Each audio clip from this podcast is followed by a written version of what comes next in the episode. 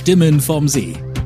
Im Dialog mit FDP-Bundestagskandidatin Anweroscha Jurisch. Hallo zusammen, schön, dass ihr alle da seid. Heute sprechen wir über das Thema Bildung. Bildung ist für die FDP ein Kernthema. Denn Bildung ist eine elementare Voraussetzung dafür, dass man individuell vorankommt und dass man ein selbstbestimmtes Leben führen kann. Und dass jeder Mensch sein volles Potenzial auch wirklich ausschöpfen kann. Und deswegen möchte die FDP auch, dass wir als Gesellschaft viel mehr als jetzt in Bildung investieren.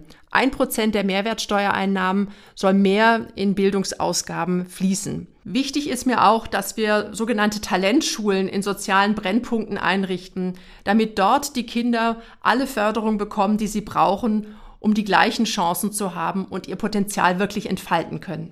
Über all diese Themen und ganz besonders auch über das Thema Inklusion spreche ich jetzt gleich mit Sibylle Köhler-Heck. Als Lehrerin ist sie tagtäglich mit der Praxis an unseren Schulen konfrontiert und ich bin ganz gespannt auf das Gespräch mit ihr. Hallo zusammen. Heute bringe ich euch einen ganz besonders spannenden Gast mit, Frau Sibylle Köhler-Heck. Sie ist Sonderpädagogin in Radolfzell und ich begrüße Sie sehr herzlich, Frau Köhler-Heck. Ja, hallo, Frau Jurisch. Ja, vielen Dank, dass wir heute miteinander sprechen können. Sie sind ja Lehrerin an der Ratoldo-Schule, Sonderpädagogin und auch ausgebildete Grund- und Hauptschullehrerin.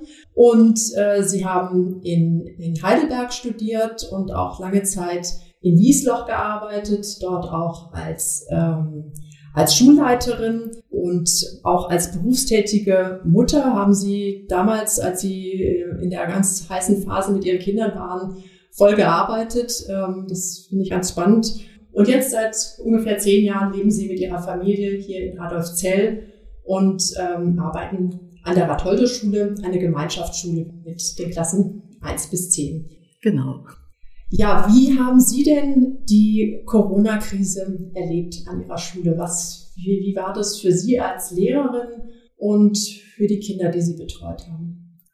Ja, es war insgesamt, würde ich sagen, sehr stressig, sehr ungewohnt, aber auch, man hat sehr viel gelernt in dieser Zeit und vor allem musste man sehr flexibel sein. Was die Kinder angeht, hat man sehr schnell bemerkt, dass die Schere bei den Kindern auseinandergeht. Also sobald es Homeschooling gab, war schon klar, dass eben Kinder mit einem besseren Elternhaus, man muss es leider so sagen, es leichter hatten, wie eben Kinder, die eben aus schwereren Verhältnissen kamen.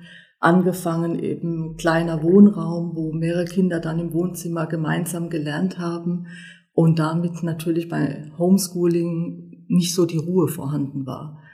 Und bis hin eben zur medialen Unterstützung. Wobei ich sagen muss, unsere Schule hatte das Glück, dass wir schon sehr viele iPads in der Schule hatten und wir diese ausleihen konnten, sodass wir da einiges abfedern konnten. Konnten denn die Lehrer auch mit den iPads umgehen? Also ist denn mit den iPads zusammen auch die nötige Weiterbildung geliefert worden, die ganze Didaktik und so, was man dazu braucht? Zum Teil ja. Wir haben ein sehr junges Kollegium, was da sehr fit ist. Bei den Älteren, unter anderem auch bei mir, ist es schon so, dass wir uns einiges beibringen mussten, aber auch eben Unterstützung hatten. Es war schon eine Herausforderung. Vor allem, was schwierig war, es gab unterschiedliche Plattformen, die genutzt wurden. Am Anfang hieß es, wir können Zoom nutzen, dann kam Jitsi ins Gespräch, dann haben wir Vorstellungsgespräche mit Erlaubnis über Skype gemacht und dann hatten wir Teams. Es war jetzt auch in der Presse, Teams wird wieder, weil es von Microsoft ist, verboten. Das heißt, man kann sich wieder umstellen. Und das ist etwas, was ja neben dem eigentlichen Unterricht, der schon sehr ungewohnt war, zusätzlich eben für Stress gesorgt hat. Ja, das habe ich auch von vielen Lehrern gehört, dass die mit diesen ganzen Plattformen zum Teil Schwierigkeiten haben, sich sehr eingeengt gefühlt haben, manchmal Möglichkeiten gehabt hätten, die sie dann nicht nutzen durften und so weiter und genau. So weiter, dass es dann doch auch lange mit Schwierigkeiten verbunden war, da überhaupt sich auf die eigentliche Arbeit konzentrieren zu können. Genau, also ich hatte eine Elterngruppe in meiner einen Inklusionsklasse, wo ich vor allem 4 Kinder unterrichte. Da wollten die Eltern, dass ich bei Zoom bleibe. Mhm. Und weil die Kinder sich so dran gewöhnt hatten und auch die Eltern und damit so zufrieden waren, dass ich dann über den privaten Account tatsächlich das auch gemacht habe. Das war also illegal sozusagen? Ja, illegal. Es war ja der private Account, da darf ich ja noch ein bisschen machen, was ich möchte. Aber klar, es war einfach, ich bin da den Eltern, den Familien entgegengekommen. Ja. Und bis wir dann eben Teams hatten und das lief auch sehr, sehr gut. Ihre Schule ist ja eine Inklusionsschule. Vielleicht können Sie mal ganz kurz unseren Hörerinnen und Hörern erklären, was das eigentlich bedeutet oder was man sich darunter vorstellen muss. Ja, also wir haben jetzt seit 9 Jahren sind wir Inklusionsschule. Das bedeutet, dass wir jetzt in der 1. Klasse damals, vor 9 Jahren, hatten wir 2 Inklusionsklassen parallel mit jeweils, ich meine, 5 bis 6 Schülern, die zum Teil sogar jetzt zu den Sommerferien hin ihren Abschluss gemacht haben. Bei uns an der Schule.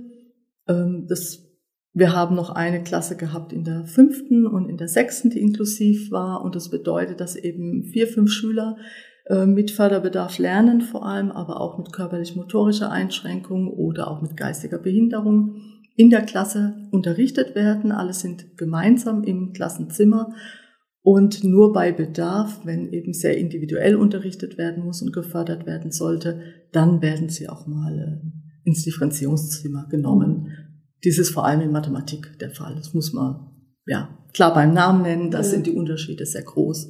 Und da muss man dann doch, je nachdem, wie die Besetzung ist, also wenn eben die Stunden doppelt belegt sind mit Regelschullehrer und Sonderpädagoge, dann hat man die Möglichkeit, auch mal ganz individuell mit dieser kleinen Gruppe zu arbeiten. Mhm. Ansonsten macht sehr viel auch der Regelschullehrer.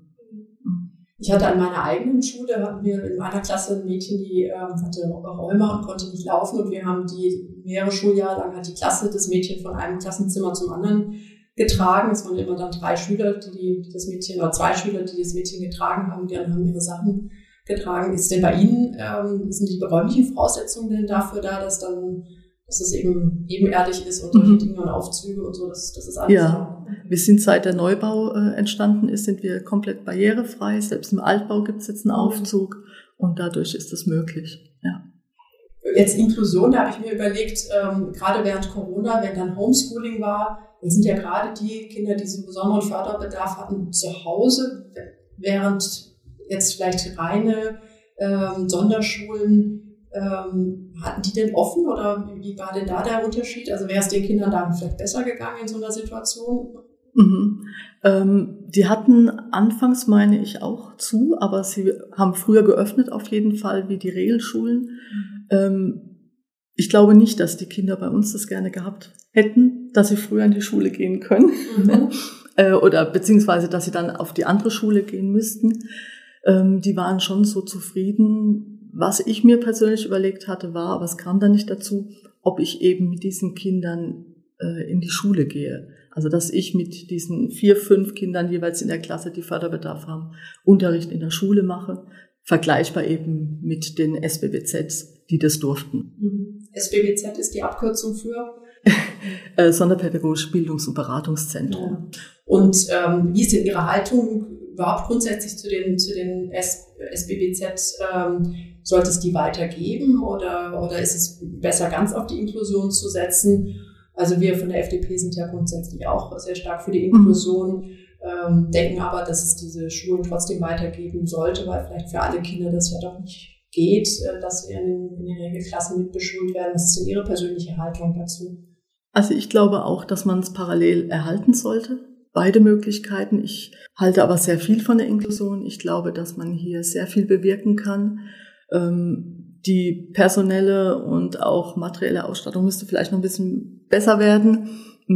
Oder ich sag mal so, vor 5 Jahren war sie auf jeden Fall besser, die personelle Ausstattung. Und dadurch konnten wir Sonderpädagogen mehr Stunden die Schüler begleiten und damit auch besser fördern. Und die Inklusion lief einfach runter.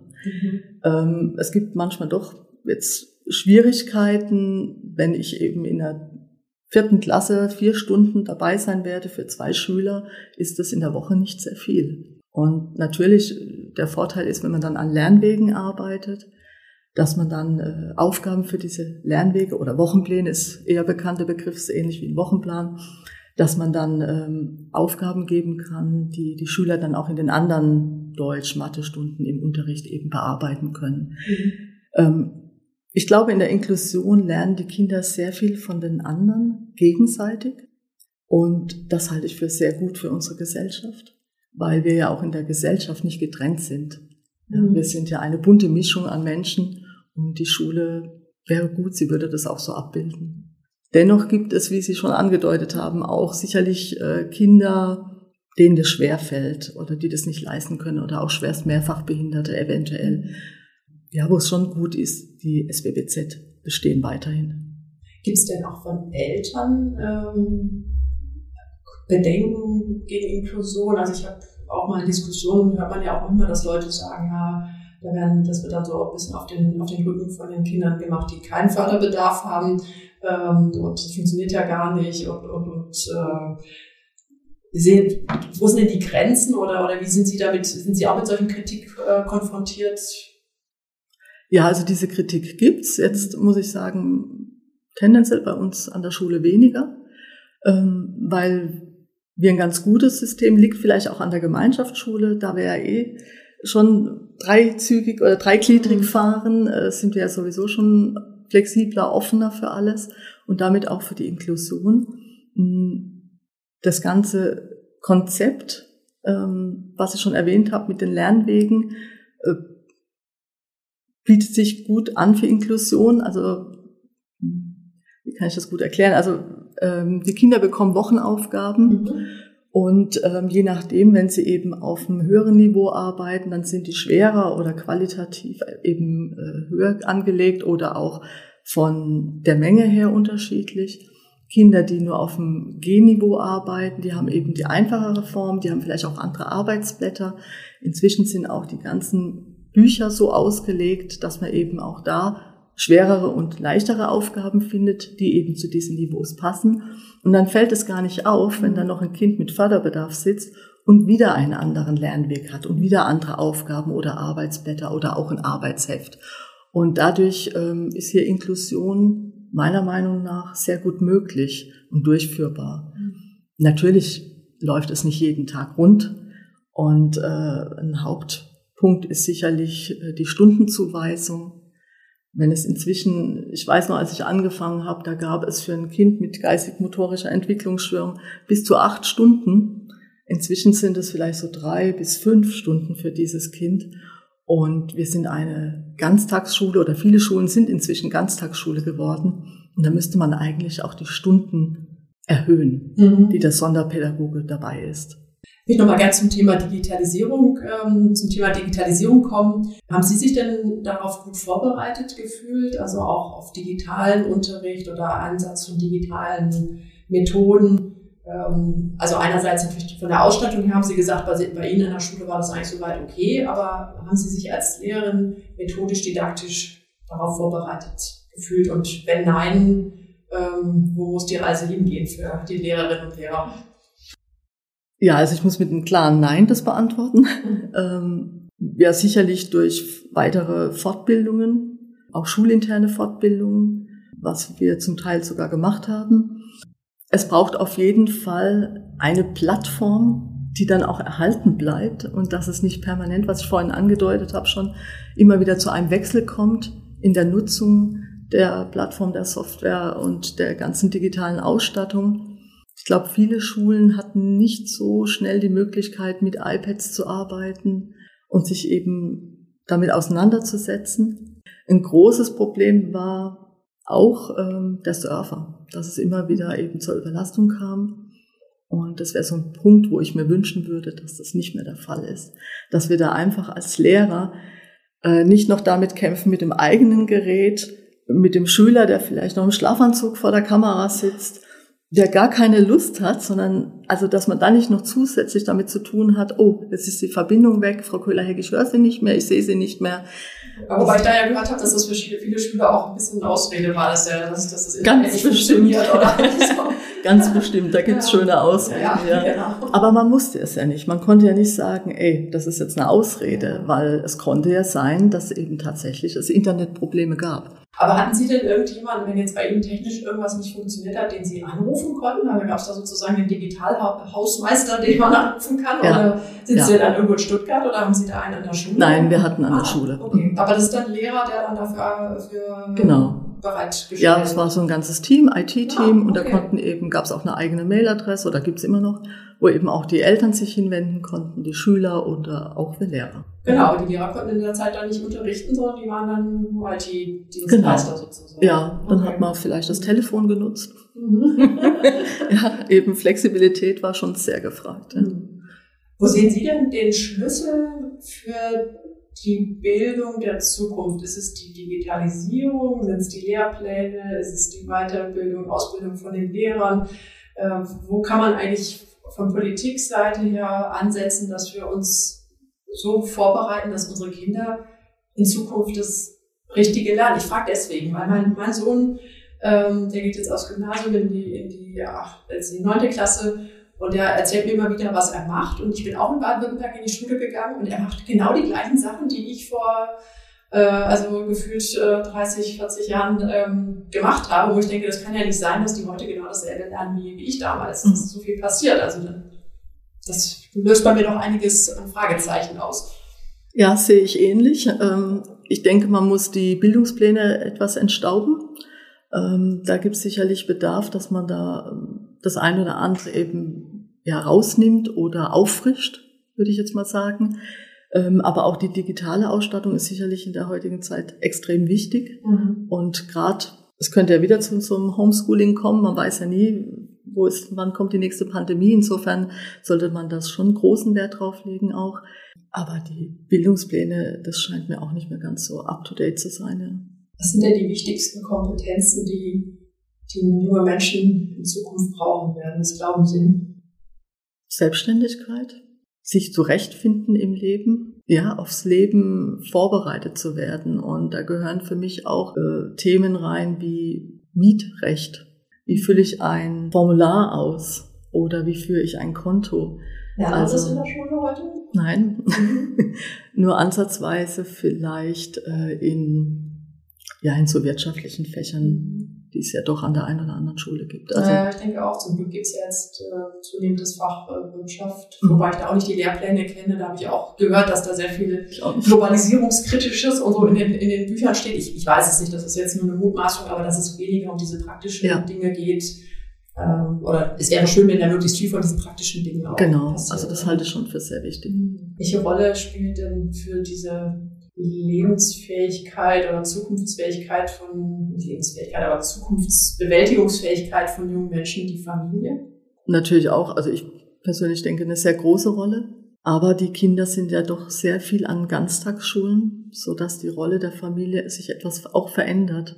Oder die Rolle der Schule, sagen wir es mal so, die Rolle der Familie bleibt vielleicht, aber die Rolle der Schule wird nochmal anders. Sie hat doch eine größere Erziehungsaufgabe auch. Mhm. Und wenn die Kinder von morgens, also zum Teil bei uns gibt es ja auch die Kinderzeit, wenn die von morgens um 7 bis abends um 6:30, 7 bei uns an der Schule sind, da bleibt für Familie wenig Zeit. Mhm. Insofern sollte da auch Raum sein, um eben die Kinder mit auf das Leben vorbereiten zu können. Was sind denn so Ihre Hauptforderungen jetzt in Bezug auf den Bereich Bildung oder Inklusion, die Sie an die Politik haben, vielleicht kurzfristig? Vielleicht auch mit Blick auf den Herbst, aber auch längerfristig. Was würden Sie sich jetzt von der Politik wünschen? Ja, also für die Inklusion habe ich es schon so ein bisschen angedeutet, hätte ich gerne, dass es mehr Sonderpädagogikstunden gibt für die einzelnen Inklusionsklassen, damit man das wirklich einfach rund gestalten kann. Ich halte Inklusion für extrem wichtig, von klein auf, für die Gesellschaft. Und deswegen denke ich, sollte die Politik hier auch mehr unterstützen und auch finanziell dies bedenken. Was ich mir noch wünschen würde, ist, dass eben diese mediale Ausstattung vorhanden ist, funktioniert, das ganze Paket eben rund läuft, damit Homeschooling oder eben auch der Unterricht in der Schule mit Medien möglich ist. Dann würde ich mir noch wünschen von der Politik, vielleicht einen kleinen angefangen, dass man sich öffnet für alle Behinderungsformen. Das heißt, wenn ich jetzt an staatliche Einrichtungen denke oder die Gemeinde, dass man Kunstwerke immer ausstattet mit unterschiedlichen Schriften, also in dem Fall eben zum Beispiel die Schrift für die Blinden, damit die eben auch lesen können, was ist das für ein Kunstwerk.